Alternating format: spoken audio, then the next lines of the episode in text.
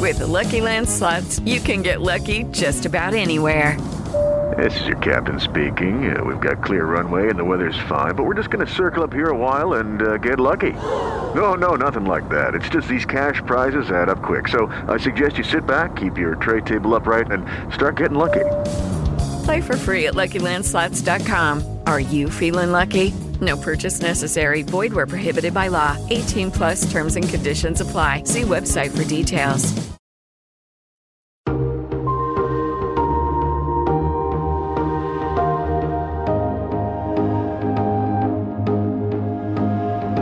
From Variety, celebrating more than 115 years covering the business of entertainment, this is the Award Circuit Podcast. And so we've already won in that regard that, you know, Mitchell's really resonated with a lot of people. We got a lot of feedback from people who felt really seen and felt really like inspired, inspired to make things, inspired to reconnect with their family, inspired to just to be part of this community and feel like they're not invisible. And uh, and so it was it's been a really special thing the whole time. Phil Lord and Chris Miller are down the Oscar road again as producers on the animated feature The Mitchells vs. the Machines, receiving an Academy Award nomination earlier this week. I'm Clayton Davis. On this edition of the Variety Award Circuit podcast, Lord and Miller stop by to give their reaction to their well deserved Oscar nomination and how they continue to redefine the animation medium with each new outing.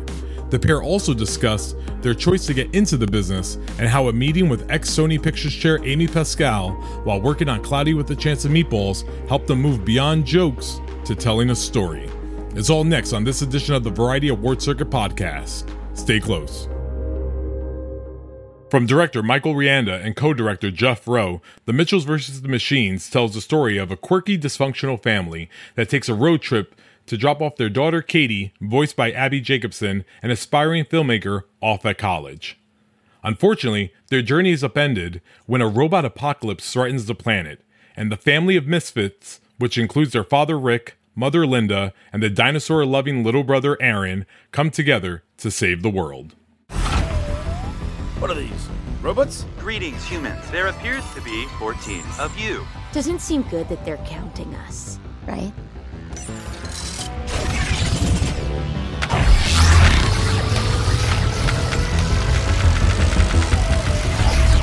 We have food and entertainment for you to enjoy in our human fun pods. Who here likes fun? Hey, I like fun. Trust me, bud, you do not like fun. No, I really do like it. Everyone says that about me. You lucky humans! Yay! Wow, I wish I could be in there. I don't like fun anymore! Who else wants to join in? Get down! Stay low and file up. All right, everyone, get to the car. I don't think so. They're What do you want to do? I don't know why we're yelling, but I think I think there's a better Guys, solution. stop. What would a functional family do right now? We've trained for this. Jim, you go high, I'll go low. Ready? I love you all so much. Ah, butterfly formation. Ha!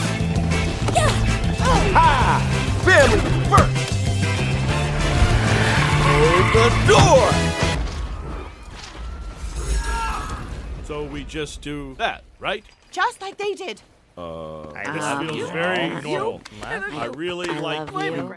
Distributed by Netflix, the film is nominated for Best Animated Feature at the Academy Awards for Rianda, Lord, Miller, and producer Kurt Albrecht. In addition, the movie has won the most precursor prizes with over 25 trophies this season. The film receives critical acclaim for its stunning animation and hilarious storytelling, and the performances of its voice actors and themes surrounding LGBTQ representation. It also includes Eric Andre, Olivia Colman, Fred Armisen, Beck Bennett, John Legend, Chrissy Teigen, Blake Griffin, Conan O'Brien, and Doug the Pig. Wow, that's a big cast. I recently spoke with Lord and Miller about The Mitchells vs. Machines, which was one of the most watched films on Netflix in 2021, as well as Spider Man Across the Spider Verse, which is coming later this year, as well as the 21 Jump Street slash Men in Black film that never came to be. But we began by discussing the ridiculous early time that the Oscar nominations are and how that needs to change. I would be just as honored Yeah. at 9 a.m. Pacific time Yeah. as Yeah. I was at 5:33 Pacific It time. really has no need to be that early, and I'm I we could uh, it can be changed. It's Yeah. not something that was written into the U.S. Constitution. No, but we do have to be considerate of those uh, friends of ours on the East Coast because they all go to sleep at 11:30 a.m. But that's still 8 a.m. for them. And then internationally, it's like 12? Like, I mean, 7 a.m. would be fine. Yeah. we'd all be happy, and I might have had a cup of coffee. That'd be so nice. yeah. But you know what's an even better cup of coffee? What? Being nominated. Oh, for That's yeah, yeah. It really wakes you up. so, It does. So, so, so, you guys, so you guys are sleeping together. You wake up and you w- wake the other Yeah, one up, Bert and right? Ernie It- think of it yes. like Bert and Ernie beds. You know, they, we each have our own like night lamp. You know, so like he wants to read late, I Yeah, can sleep. that's It's, like, nice. very considerate. Uh, no, the truth is we were in our separate homes, uh, and I got up uh, early with uh, with my wife to watch and sit up and watch, and uh, it was very exciting. And you know, you know, you're very nervous because you worked really hard and you spent all this time and a massive crew of really amazing, talented people like put so much passion into making this movie. And you know, it's not about the awards; you're making it so that it can connect with people, but it's really nice to be recognized and to have someone say you're one of the best ones of the year. Um, and so it was such a relief, and in, in addition to being like giddy exciting. Um, we're also so happy for the crew. So many people, you know, including Mike Rianda, wrote and directed, and Jeff Rowe is, is co-writer, co-director. Like it's their first movie. Yeah. And same with you know Lindsey Olivares, who made you know the production designer. You know Guillermo Martinez, who's the head of story. Like so many people, this is the first thing they made.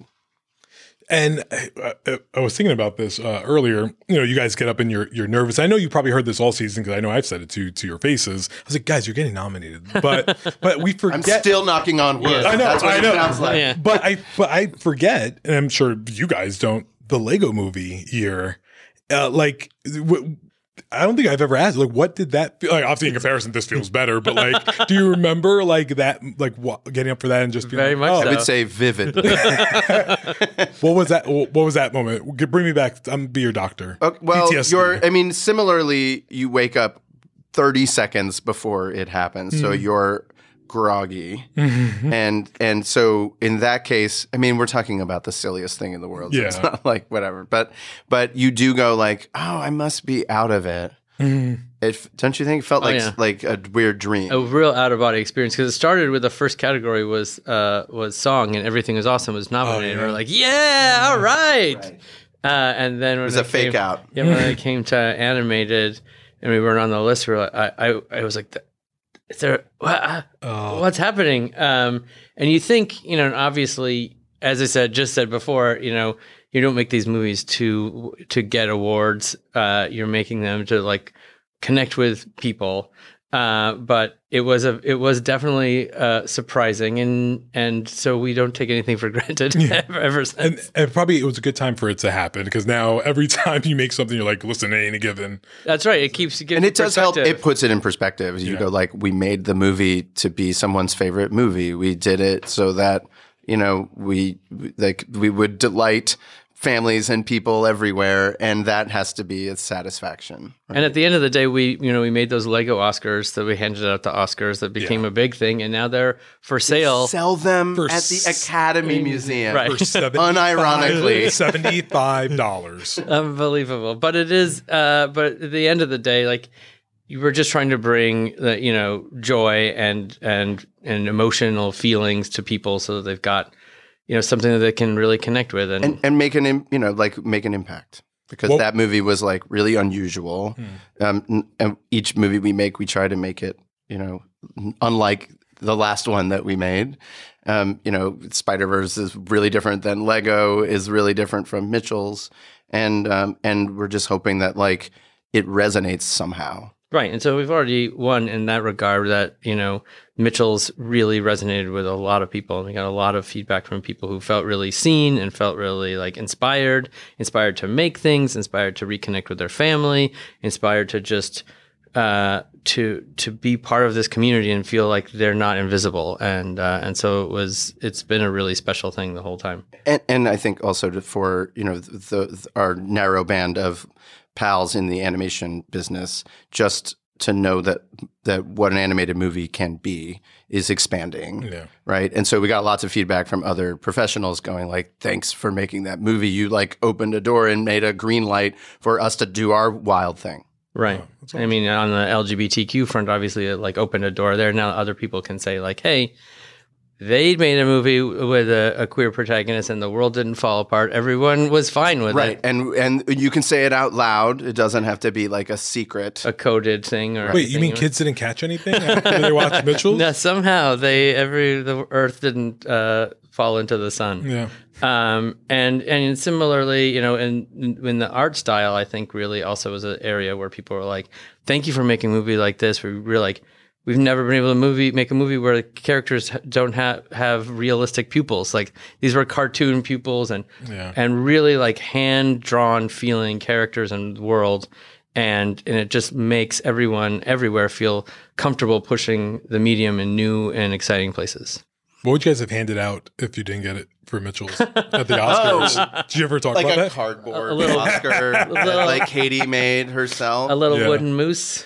Um, yeah, or like um yeah, like a Monchi headed like cardboard. a golden Monchi. That is the fun thing is to like think about like what Katie Mitchell was going Yeah. through like yesterday morning as like someone who's like making movies on her laptop and then suddenly is part of this big thing. Right. It says this She is cinema. A yeah, definitely a cardboard Oscar that you could see the edges were all janky on. That's like a very Lego movie thought, right? That like you can make cinema in your basement with your like toys. Right. Right. And that's what she's carrying forward. And that was the real aesthetic of the movie. I mean, it had the whole movie was supposed to feel like it was being narrated and illustrated by a teenage girl filmmaker, and it had that sort of eclectic mixed media puppets and doodles and uh, and everything in between uh, all over it. And I think that's part of why it felt so personal and people really connected to it.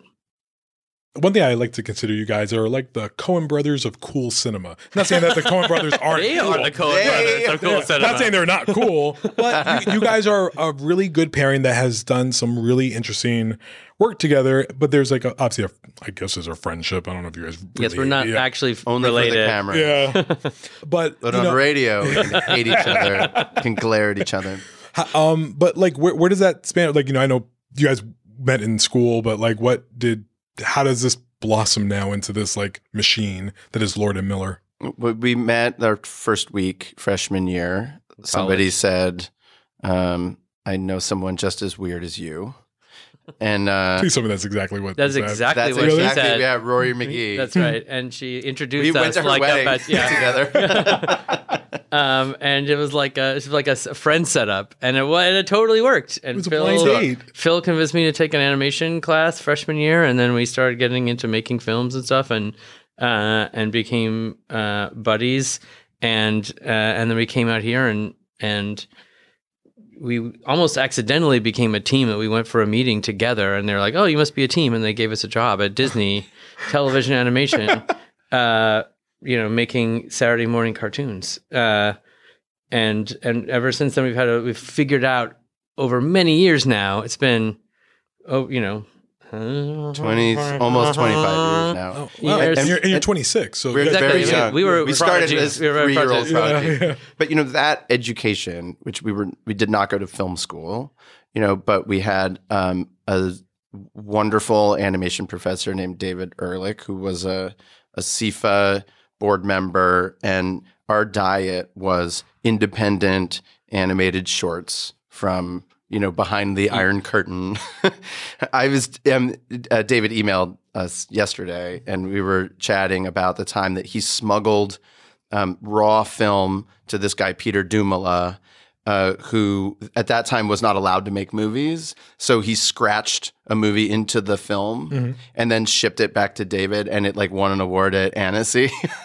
that was the kind of stuff David was into. He said that then he called Peter to say like, "Hey, you won an award." He goes, "Oh, cool. How's the film?" because he'd never been able to see it projected uh, And uh, so that is uh, we come from it's kind of an untraditional background for people who make you know expensive animated features and i think that probably informs why we're always you know trying to avoid a house style. We're always trying to bring the invention and the personality of those films into these films, right? Because those are all made by one person.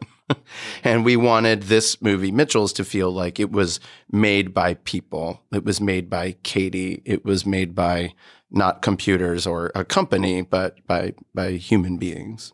Yeah, I mean that's what's so cool about animation in general is that it can look like whatever you imagine, and uh, you know, thankfully we're in an age now where movies are starting to look really different from each other, and you know, we come out of a decade of movies all sort of trying to emulate what Pixar had mastered, and movies were starting to look all the same, and now, you know, the sky's the limit, and so there's no reason why you shouldn't make your your film look like no other movie, and and the idea that you can have really feel the hand of the artist on the screen is uh, is a really exciting opportunity, and the, and the the world is our oyster, so we never want to, you know, just rely on tradition.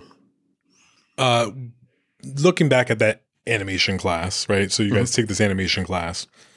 What were the dreams of Lord? Like, what what did you really think you guys were gonna do? Because I think there is like a dream of making it in Hollywood, and then when you, it never really feels like you're you, like I, it's something you say, but then Right. you make it. So, but what what did you want to do at first? Well, we were big dopes who had ambitions of making cartoons for a lifetime career.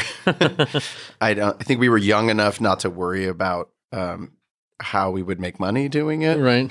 We were like, I think we could figure this out. Right? You could just draw these things on our on these notebooks in our dorm room, and that should do the trick. All we'll need is like once a year, we'll need to borrow a Bolex and duct tape it to the floor and shoot it. Um, and I and there was a time, a very embarrassing moment when Chris was an intern at Industrial Light and Magic. When in between our junior and senior year, I went to visit him, like a remora glomming on to his success as usual. And we went up to Coit Tower, um, and like looked out over San Francisco, and we're like, I think we can do this. Is that so embarrassing? So we First of all, we were in the wrong city. Right. Yeah. We're in the right coastline, I guess. you were there. We I were mean, we're in the right city for, you know, American Zoetrope. Yeah.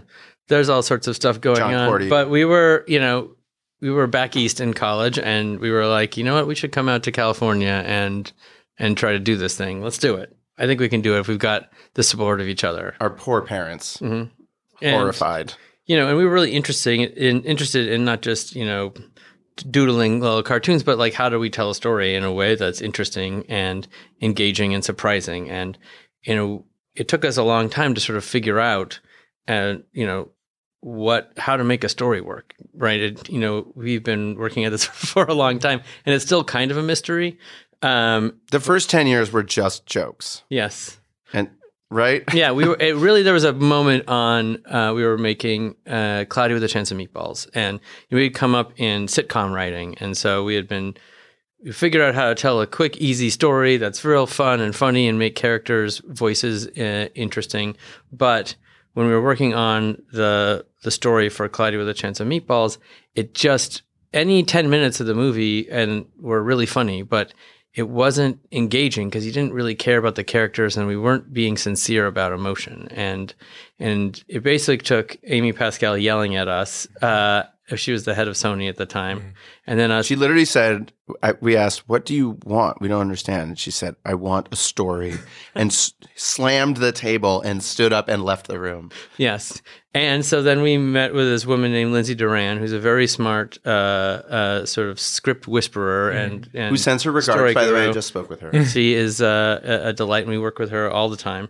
And she really gave us a real masterclass on, you know, how to make a story something that is emotionally engaging and that you care about. And once we sort of cracked that on Cloudy, we never wanted to go back, and we started, you know, really, really caring about how can we how can we be funny and progressive and interesting and new, but how can we also, you know, make you love these characters and be on this journey in a way that breaks your heart and how can we make you cry as well as laugh and so I think Lindsay taught us that it's not a zero sum game. That you can be just as funny, if not honestly, you're funnier because you're so much more engaged, right? But you're also delivering on um, a richer film going experience because you're you're getting underneath these characters in a way that not everybody tries to achieve. And she made us really ambitious on on the emotional front. Right. I mean, I think we were just scared because we thought we were being cool. It wasn't cool to be sincere. Uh, and in reality, we were being cowards because, you know, if we ever had a sincere moment, we'd undercut it with a joke. But if we could really like get you to have an emotional roller coaster of an experience and feel these different feelings of being scared or being heartbroken or being joyous and or being uh, surprised or any of those feelings, you come out of the movie theater and you go like, wow, I just felt like five different emotions in two hours and what a ride and you will recommend it to everybody that you know and it's so such a such a more fulfilling experience when you're not afraid to be sincere you guys already touched on this, but I, I wanted to know if you would elaborate why I, I like you guys so much, and I think why everyone does. You do push back on the establishment, the status quo of cinema, animation, just in general. Um, what's that fight been like to to you know to tell Hollywood it doesn't have to be just this. It can also be this, and it can be successful also. We're not saying get rid of this. We're saying try something new. Well, we always say like we're on your side. we want the movie to mm-hmm. resonate with an mm-hmm. audience and we want them to walk out loving it and high-fiving. We might not do it the way it's been done before, but we're going to deliver a, a, an experience for an audience that they'll tell each other that they have to have. And part of that is novelty, right? And originality. That's part of why people go to the movies. They want to see something they haven't seen before. Um, and but it- so so a big part of um, uh, our origin myth is that sometime around the cloudy with a chance of meatballs um, uh, experience, we thought that we were not going to be able to be successful, and there was a lot of pressure to make the story this way or that way, and we thought we just we should we have to quit. And we called our representatives and we said we think we have to quit. And we got a very fast call from our lawyer who said you fools. You can't quit by the way our lawyer is um, uh, montgomery burns fools uh, I was like, he, they didn't Yeah, say yeah. he didn't say fools. fools. They were You better. dumb dumbs, Yeah. but like with more coarse language. Yeah. yes Uh, uh, you don't want to quit. You want to get fired. Mm. Because if you get fired, you get six months' pay. So it gave us an incredible amount of power because you go, great, let's just make the best movie we know how to make until somebody makes us stop. And that was, that made us Teflon. Because we just like, it made us brave and it made us not afraid. We were more afraid of making a bad movie than of any other thing. right And, we've I- always taken that philosophy. and I think that um, you know you you can just go back and do the thing that's been done a hundred times before, and it and it will be a movie, but it won't be something that's going to like connect with people, and people aren't going to jump in on that. And so on Mitchell's, by the time we got to making Mitchell's, um, there was no way we were ever going back. And anybody that got into into bed with us uh, knew that we weren't going to let it look normal or be a normal story. We were going to try and be as progressive as we could be in all in all the fronts. And I will say that, you know, I don't know this movie could have been made anywhere but Sony. What was great about Sony is that they don't have a house style. They don't go like this is how our movies look. Uh, they don't have you know a lot of places wouldn't have uh, let us have be explicit about uh, Katie being queer. Um, but they were cool with it, and uh, and they were, didn't chicken out on that. And not every studio would let us doodle over Yes. every frame.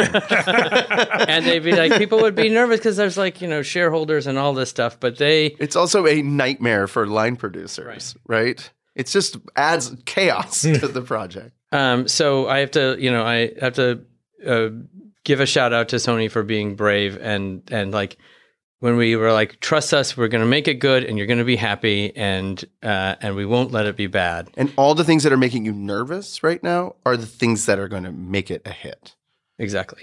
And then a stupid pandemic happened. Exactly. You know, but that said, it is a hit, Right. right? I mean, it was- it's one of the top 10 streaming movies of the year. It's like the most watched animated movie in Netflix history, and it and it really was a movie that you know, people needed to see last year in the middle of a pandemic. It's a movie about a family coming together, dealing with technology in an apocalyptic global event. It's like could not have been more perfect for the moment and to sort of sit on it and wait for families to feel comfortable going back to It- a it movie felt theater. immoral. yeah, it seemed like people need to see this movie, Yeah. and and it really did, and it th- you know I think that's an, another reason why it resonated so so well is because it was the movie that people needed to see. And at that's that one of the things that's important to us, right? That it is like you you make movies that speak to our time. Katie is a protagonist for our time. This story is about how can families navigate this um, new world and stay together and get stronger. And um, and it, it seemed like a, a, a perfect uh, uh, time to release it. Honestly, Thank you, Mama Netflix. Yeah. Yeah, no, I mean, they Yeah, were really excited it. about the movie, Yeah. and you know, it was an incoming call, and you know, it it seemed like well, we could be sitting on this until who knows when, and will it still Yeah. be relevant? And or I think it's this fair to say that's the very movie would still not be out. right. Yeah.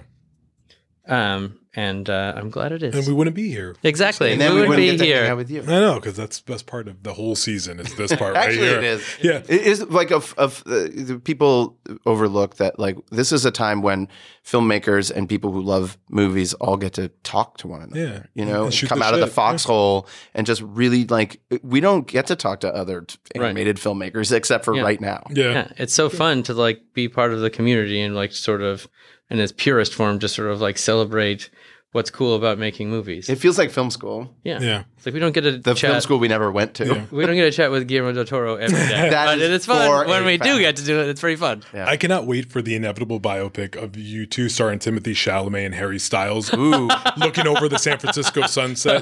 Oh my god, to that sounds quit. good. It's gonna be a good movie. Could that be? May I just suggest Yeah. to the universe, like that sounds like a pretty good like blacklist script. Yeah. Indeed. You know, just to put that out there, Yeah. get the ball rolling. Mixed media film. Yeah, Yeah. absolutely. I, I swear to you two, if I don't get a thank you at that, uh, at that Academy Awards special ceremony, thanks because it was sure. birthed right here right at the here, awards you here, right now. and it's on the record. It's on Just the cut record. to six years later. it, it would be not. um, so uh, I want to talk about some of your just career stuff outside of animation. Uh, where's 23 Jump Street, you monsters? I did get a call from uh, Neil H. Moritz Oh yeah, only yesterday. Because of uh, us having mentioned that there was a. a I have no idea. I honestly, Neil, if you're out there, call me back. I don't know if you're mad at us or congratulating us or both. We uh, yeah we've we've developed some things and it, the, things have sort of fallen by the wayside. But uh, you know it was really fun to make the the first two and as and as crazy as they were, uh, we could go crazier. All right. So you're still monsters, is what you're saying, right? This is not like I mean, not uh, saying it's listen, happening right now, but you guys are open to it. Let's get we're it. open to it. Okay. Yeah. What did Tom Brady say? I don't know I don't know. Sort of like slightly I crack the kinda- door open, like I'm retiring. unless I Never change say my never mind. unless I change my mind. After the break, more from Phil Lord and Chris Miller. From Los Angeles, this is the Variety Award Circuit Podcast.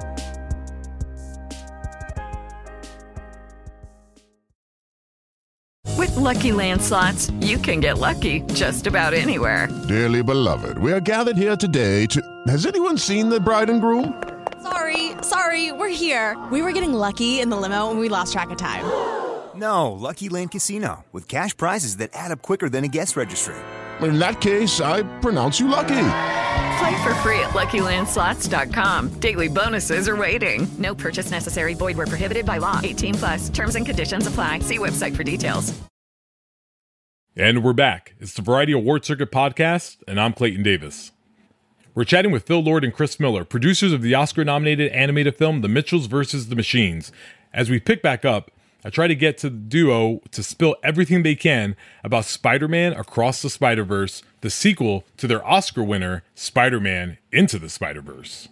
You're working on this uh, Spider Verse sequel. I'm, I assume you could just tell me everything about it right now. Yeah. you know? all the secrets we're I laying mean, out. yeah, I mean, secrets. like where you know what happens at the beginning, the end, a little bit in the middle. You could touch Sure, on. sure. But like go through it fast. Like, Yeah, yeah, people don't yeah. want to like hear your whole second Yeah, act exactly. development thing. um, no, We're it's, hard at work. we are. I mean, we're going. We're going there after right now after this. Are you? yeah. yeah. Um, to do. Uh, work on. We're going into the edit suite. Yeah, sometimes we we're trying to edit in person at least sometimes a week uh, because we get more done Mm. uh, when we're together and in person. Than the fun thing is because of the of of um, the social distancing practices, we get to edit in like a movie theater. Yes, that's really So we're in a big giant movie theater with a handful of us all going like, well, how are we gonna do? How are we gonna make the scene work? Uh, but it's been really exciting um, to like think about how we can open the open the world up for Miles and tell a story that's still personal, intimate, but have it have a scope and scale even more uh, outlandish than than the first movie. It's so. it's just ambitious, and I think that everybody on the team knows that the stock in trade is originality, and the stock in trade is what hasn't been done yet, and so you can't run it back. So that that's our you know that is our biggest anxiety, but it's also like the the most fun. It's like okay, the easy obvious moves we did those. Right. Now we have to do something wild. yeah, if we play it safe, everyone will be disappointed. Yeah, like our whole goal is to make the first movie seem conservative. Yeah. Hmm. Is there now or has there ever been discussion about integrating Mr. Miles Morales into the Marvel Cinematic Universe, possibly into Spider-Man No Way Home that was just released, an Oh. indie film of last year, you know, an upcoming I can't. if there were any to conversations past, about that, I can't say we were part of those. Yeah. Um, but uh, no one asked know. you guys. They don't just call you up and say like, "Phil, Kevin, They it's keep like, us- guys, yeah, I want to run something by you. we uh, we stay informed of what of what's happening along the way, so we don't step on each other's toes. And uh, as I say, everything grows in the garden of the multiverse. Anything is possible. So I mean, that multiverse started with you guys, and I just feel like it's working towards it." we shall see. We shall see. Okay, Heaven knows. I don't like it at all. What did Tom Brady say? Yeah. um, and one last thing about Spider Verse, you get, I know you guys had touched on. You, you were quoted with this. So I'm going to ask you. say. Okay, here we go. You said uh, each universe is going to be a different animation style. Mm-hmm. Uh, so could you talk a little bit about that? Like what uh, what other styles are you exploring here? Mm. You know, freestyle. yeah, it's uh, freestyle yeah. where you just make it up. It's on I the mean, they're all based on Improv. on on comics and spy- and Spider-Man ver- versions of the telling of the Spider-Man story, right? So it's not just sort of like we'll just pick a random art style. Like there are so many different hands of the artist that make comic books and and make Spider-Man content, and so each world will feel like it's its own artist is drawn this in the way that if you pick up five different comic books, that each one looks super different from the other one. Um, that's probably as much as I can say at, at this moment. Yeah, but they all look really different from one Yeah. another, and They all um, take God bless the the team we have because it means like everyone needs new software. yeah. and Every single world you're making a, a, a new film. Each each world that we visit, and you're it's a bespoke universe with bespoke software and and making everything look very specific uh, to that world, and it is sometimes absolutely breathtaking. and and what I love about it is every department is trying to freak us out. Right. So you go like, all right, I think we designed this character. I don't think you've even seen this last night, last night but Patrick and Justin you know, showed me something at the end of the day that like, oh yeah, this character that we all thought we knew what it looked like. We we asked so and so, this really cool artist, to like just do, a pass to see what they would come up with, and they came up with this really freaky thing, and now we want to completely rethink it, how they're rendered, and Oh, I- it just like excited to see that It's a later today. constant like leveling up that feels like when you get to the end of that process, someone who wasn't part of it is going to be so delighted because you're you're, Right. you're going to see something like you couldn't possibly imagine until you get into the theater. Okay. Uh, I did skip one question. I, I meant to ask this about 23 Jump Street, possibly. Yeah. You know, we Channing Tatum was on our cover. Yes. God bless that Yeah. wonderful man. Sweetheart. I, I hate how good looking he is. um, and he said, uh, Men in Black uh, Jump Street script was bar none the funniest thing he'd ever read. It was pretty great. It was very funny. It was is great. written, It still exists. Yes. It's written by Blacklist? Rodney Rothman. Blacklist. It's a blacklist script. Uh, someone should imagine. That's another good idea for a blacklist script. Is someone imagining what that movie was? Oh, It was very funny. The concept for it was hilarious, and the execution of it was very funny. Yeah, Rodney Um, it. it was a very, uh, it's very complicated to try and make something that you know is combining two franchises and giving sort of equal value to each one and not ruining them both. Well, and the secret to those movies is that it's about Channing and Jonah and their, you know, their friendship slash love affair. Mhm. Yeah, and so uh, it was born out of the idea that, like, well, they they met, they started dating. The second movie, they're kind of they're married and having like a seven year itch, Right. and then like, what's the next stage in their relationship? And you just can't make just go make it, man. just go do it. That's a lot of people have Yeah. to agree. Uh, all right, and uh, last bit. Uh, let's about what's next for you. Other, you know, in the future, you have the two part Spider Verse stuff, Mm-hmm. and then uh, Premonition, a pandemic story. I That Yeah, was- that's the title. uh, yeah, the, yeah, it's a, a, a Michael Lewis book that's really uh, uh, weirdly fun about the people in the in the sort of decades leading up to before uh, COVID of people who like saw that there was a pandemic coming and tried to get us to be ready for it. Um, you and may be shocked to know that it is about um, Mavericks going up against the established order. um, and uh, and actually is uh, and and is surprisingly fun. Nice. All right. Uh, any dream project that you want to take on? Like a, some like a World War II drama from Lord and Miller. I want to know if you guys could like really go. well, there is a thing that we actually, I suppose, can't say anything Yeah. about, but there is a, Uh, there is one of those floating around Yes. the office. that we've talked a little bit about. Um, I mean, we're really excited about Project Hail Mary, which is the Andy Weir book that we're uh, uh, we're developing. Also, um, that's really really fun uh, for uh, Ryan Gosling, who's uh, a true delight, pretty talented fellow. Uh, you guys are only working with good looking guys. I see know. Now. We let Well, so we can't standard- really relate to people unless they're very good looking. right, right. Uh, and then uh, you know, then the after party, which is on Apple TV Plus right Yes, now. the My- fifth episode drops. Yeah, Thursday, Thursday? evening. my favorite show of the year, and Ah. I've gone on record. I think it's better than Ted Lasso. Oh my! Well, it's not Don't a shots fired, Mr. Bill Uh, Lawrence, Loved it. our longtime mentor. and Ben Um, Schwartz in Everything Forever. I know the man is a is a real. I want the real nine of them to be Oscar hosts. I want them. Ah. I want them. all Ooh, host I Oscar. love Yeah. that. idea. Yeah, with a special appearance by you guys. Since you're nominated, We're the yeah. we're- Hey everybody! um, that's who. That's who you really want No, on it- camera. that these is- two dorks. And that was a lot of fun because we got to do a bunch of different film styles every week. It was a different, you know, a different style of, of filmmaking. You got you got to like really um, stretch our brains in, in a way that was really fun. awesome. All right, the last thing I'm in, I, I end with a little game because Ooh, Yeah, let's do it. it's Love like a, it's an e- it's an either or.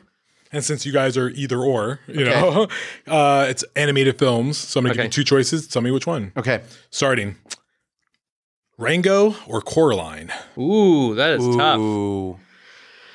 Oh man, I'm gonna go with oh man, I'm gonna go with Coraline. Um, although that is a really hard choice because I think they're both really unconventional and and I loved both of them. That's a real Sophie's choice because we're, um, you know, big fans of Henry's and we love, um, you know, we love like Gore is such an inspiration because he's a guy that like makes, um, it makes cinema fun. Like he makes jokes from how where he puts the camera, he, and and that movie Rango every every choice is something no one's done before. you know, so I really appreciate how like cracked that. Are you movie going is. Rango and I'm going Hey, Coraline? We're gonna he- split it yeah, up. he yeah, we can split it. Yeah. It's really It's a- tough. That's a tough call. Okay, Charlotte's Web or Grave of the Fireflies. Ooh, I'm like the old animated Sh- Charlotte's yeah, yeah, Web with like 73 uh, Charlotte's Web. Yeah, I mean I've seen that about that. 400 times, so I have to. I go have to say Web. that one too, just because of like Pendleton's crazy song. Templeton? Templeton. yeah. Templeton. Yeah, his voice. Doesn't uh, he sing is a great. song about like loving garbage? Yeah, he. It's That's probably a big, very yeah. That I feel like that really informed my brain. yeah. All right, Fantastic Planet or Secret of the Nymph. Secret of NIMH. Secret NIMH, of NIMH, NIMH, that's a Ha- NIMH- NIMH. hard, Sorry. hardcore Secret of NIMH, no question. the National Institute of Mental Health. That's right. Yeah. Do you remember how they the documentary about how they experimented on rats? They lived in a rose bush. they formed a culture and a society. I love that movie. It's also, um, you know, kind of made outside of the traditional pipelines, and um, it's not afraid for the characters to have five knuckles on each Right. finger. Oh yeah, that that owl scene very scary. So many um, knuckles. And the Dom DeLuise crow ver- was very funny to me as a kid. I li- I've seen that movie 85 times. I believe it. Straight up. Howl's Moving Castle or Triplets of Belleville. Ooh, wow. Oh man, you know, I want to create pain today. I know you really are. For That's it. really hard. I love both of those Me movies. too. I'm go- I'm I'm just going to go triplets, not out of any disrespect for Miyazaki, who is uh, I'm just saying that Great. like he has lots of at bats. That's right. and lots of movies that go that are like insanely strange and also very appealing. That um that uh, but triplets is also that way. Mm-hmm. It's totally like I before I saw that movie, I couldn't have imagined that movie existed. yeah, it's very hypnotic. I'm gonna go with triplets as well, um, but I do love all things Miyazaki. So Miyazaki is the reason, like, we probably wound up making Mitchell's Nice. because we promised him at the Governor's Awards a million years ago That we, we were would not- introduced for 90 seconds. right, And, and he said, You must keep making animated films. right. And 'cause we said, knew that we were- Okay. he knew we were doing both, and he didn't want us. The to, The master says you do something, wanna- you do it. yeah. We promised. So we're like, Okay, we're just going to never stop making these. There you go. Uh, this is actually hilarious. Anomalisa Ooh. or South Park bigger, longer. Oh, oh. man, Impossible. it's not Tho- fair. those are two wonderful, wonderful. That could not be more different. They couldn't be m- more wonderful. Yeah. I will I was say- just talking about that, this with Lindsay Doran. I will say that the South Park one probably I would be more excited to rewatch because Anomalisa is very painful to watch. Mm-hmm. It's very awkward and very like Anomaly real has the best sex scene ever. Yeah. in the history In the live in action cinema, or Yeah. uh, live action Straight up. anywhere. It really is. straight up. It's, one Um, of, it's one of the things I point to when I say a voice uh, Oscar nomination worthiness of acting. Jennifer Jason. Leigh. Oh, yeah. 100% should have been nominated. One that movie. hundred percent. Like I was on a jury where w- I got into like a fight with another actor that I really love and respect, Uh-huh. saying basically like Jennifer Jason Leigh needs to be nominated for um, this award, and Um, and so and but um but here's the th- I was just telling this to Lindsay. There's been three or four movies that my father has done this with. He did it with uh, uh, Little Shop of Horrors, where we like I saw it with him, and then the next night we went and got my mom and my sister, and we watched it again. And then we just as a family were like, should we do this tomorrow too? yes, let's do it tomorrow. And the other one, my father's from New England. He won't. He doesn't like bad words. I don't think he's seen either Jump Street film, but we went to see South Park, bigger, longer, uncut, and he was so delighted. He got my mom and my sister to come and watch it the next day. it's easily one of the best musicals ever made. Yeah, that, Uh, yeah, I will say that it's like correct. it's it's sort of joy joyful attitude uh, is more reflective of our worldview than the the bleakness I of think it's Anomalisa. fair. I think that's fair. If Yeah. you had to like pick one desert island movie, Yeah. you'd pick South Park. Yeah. Uh, by the way, I, like I know it's not animation, but I always wanted a Team America sequel, and they haven't done it. I know they'll Oh, never man. do it, but I That I- deep I- fake thing was sort of Oh, came close. So Yeah. good. Um, Little Mermaid or Chicken Run? Ooh, I mean, oh, I, I, you know, I love, we love Aardman and we love all the stuff that they do, and I think they really have like been, you know, they are the the grandfather of them all with theatrical stop motion, uh, quality, creativity, and hilarity. But I think Little Mermaid is like historically a really important film, and uh, and they were really pushing what they could do with a female protagonist in that movie that you don't mm-hmm. think about with animation. Like before that, you know, if it was a if it was a female character like the old farts at Disney were like it has to be pretty and she can't move her mouth that much and she has to stay like a, a fragile porcelain doll. But Ariel is really expressive and really like uh, unkempt and in a way that they're like, oh, I wonder if it, if people's delicate sensibilities were all right. Right, the girl who doesn't seem pretty in every frame. Uh, and so Ursula think- also. Yes, and Ursula is fantastic, and the songs are uh, top notch. I don't know. That's a tough. That's a. T- these are really. I feel like we haven't answered a lot. These of are these. cruel. Yeah, it's cool though.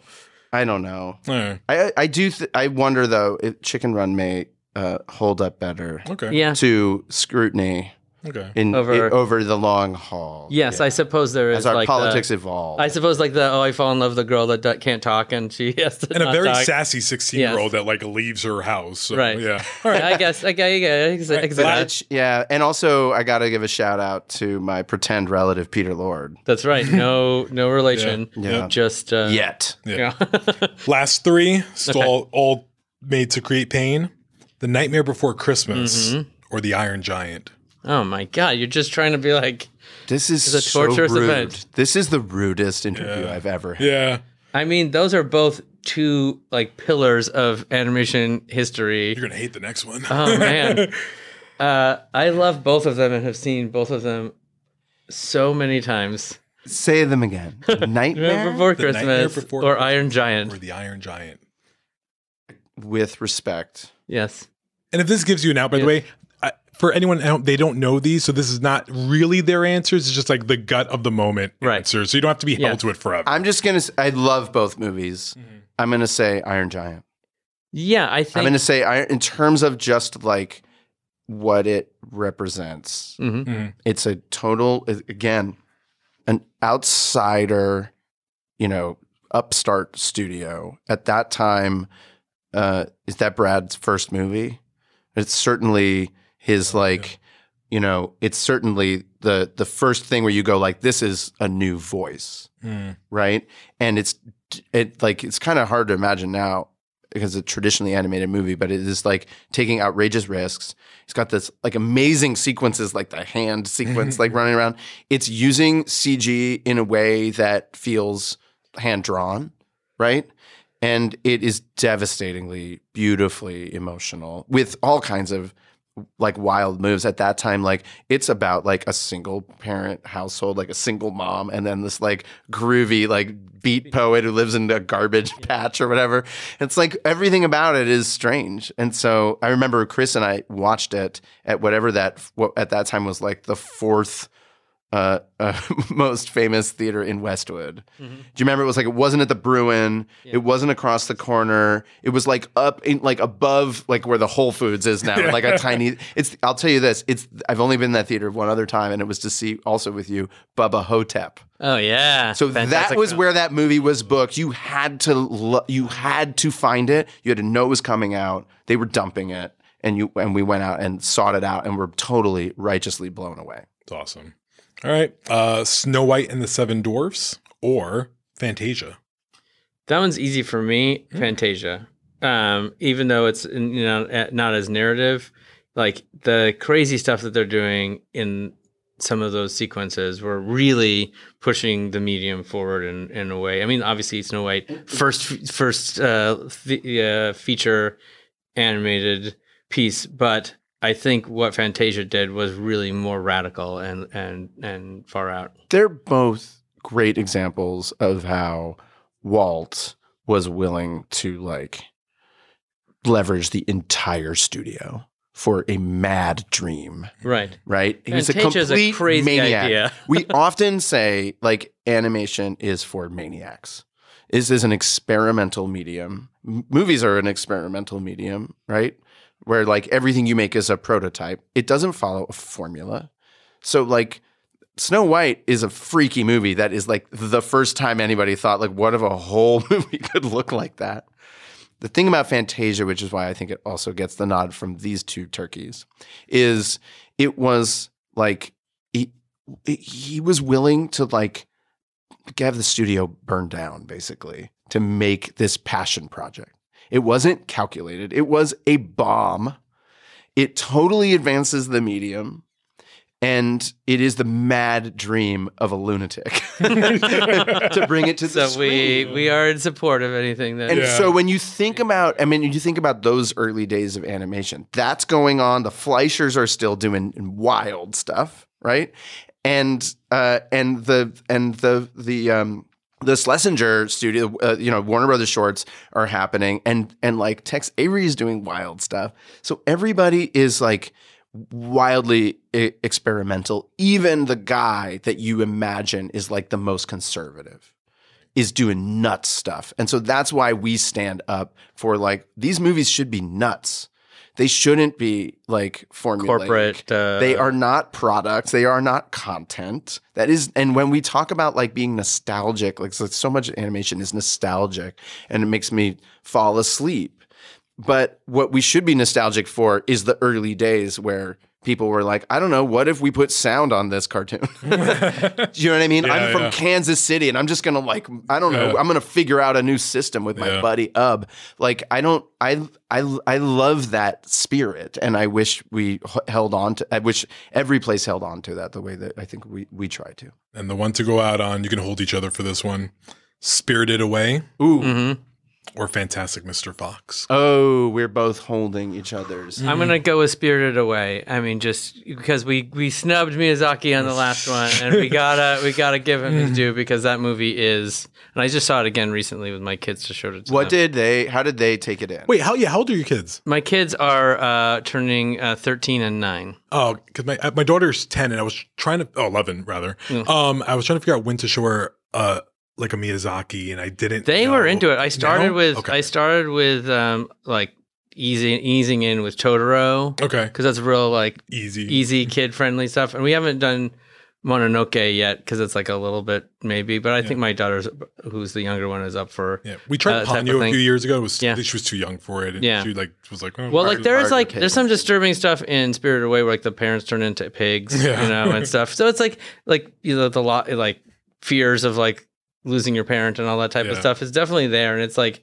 a little. uh Did they have a tough time does- with it, or they? No, they See, to me, it. like kids are They like loved they it. live their lives like confused and scared. It, it's was so fun. why shouldn't movies be confusing and scary? It's just fun watching films with your kids because you get to experience it through their eyes again in a different way. And Find yourself it's- staring at them. Like, yeah, and just watching them and see how they look. Like we're watching it in ET, and they're like, uh, they're just like at the edge of their seat, and you're like, oh, I love Yeah. to see what's what's engaging them and what's like, you know what's not. So I think you know, just having seen it again recently, like Spirited Away, is a, a masterpiece. I think you have to say that too. But shout out to Fantastic Mr. Fox. Well, also for like for Wes to to go so hard at animation Mhm. and do it in like I want to see all the fingerprints. Right. I want to see like the hair The on roiling characters fur, like yeah. move around. The there's so much um like the way that like rat moves around is so Mm. expressive. And then to continue to make animated movies and then to let the the animated like filmmaking experience inform all the live action movies. yeah, I Even the last yeah. one is like so deeply informed by animation. It has an animated sequence, but like the last three or four of his movies are so influenced by Fox. Yeah, See, we started with Meryl Streep and we're ending with Meryl Streep. That There you go. is for sure. This is full circle moment. We didn't know it was going to happen like that. We planned it. Listen, Lord and Miller, you guys are cool. I like you. You're Whatever. cool. I like you. You're into you're into a lot. You're good up and comers. Listen, you should go I've- visit that spot in San Francisco We again. do try to f- stay feeling that way. I f- still feel like a student, don't you? Um, yeah, I mean, I just we're feel like learning- eventually we'll get good at this. Yeah, we're gonna we're gonna figure it out one of these days. I can't wait to be in the after party part six. Oh, that, man. that season it's gonna be good. Season six. Six, yeah. Season six. I'm part of that. That's the one I Seven want to be a part seasons of. and a movie. Let me let me be the Dave Franco, the the one who dies. Oh, absolutely. Oh, that's yeah. good. For season six, if there is a season six, we'll give you a Yeah. call. We made him stay down there just like cold and freezing during Right. the entire shoot. Yeah. Thanks for joining us. Thank you. That's Oscar nominated Phil Lord and Chris Miller. You can watch The Mitchells vs. the Machines right now on Netflix.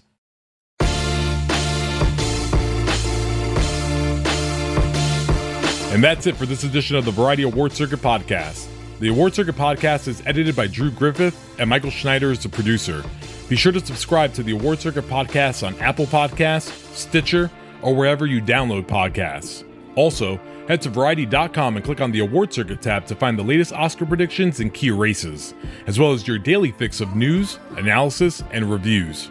Until next time, for Jazz Tangcay, Jenelle Riley, and Michael Schneider, I'm Clayton Davis. We'll see you on the circuit.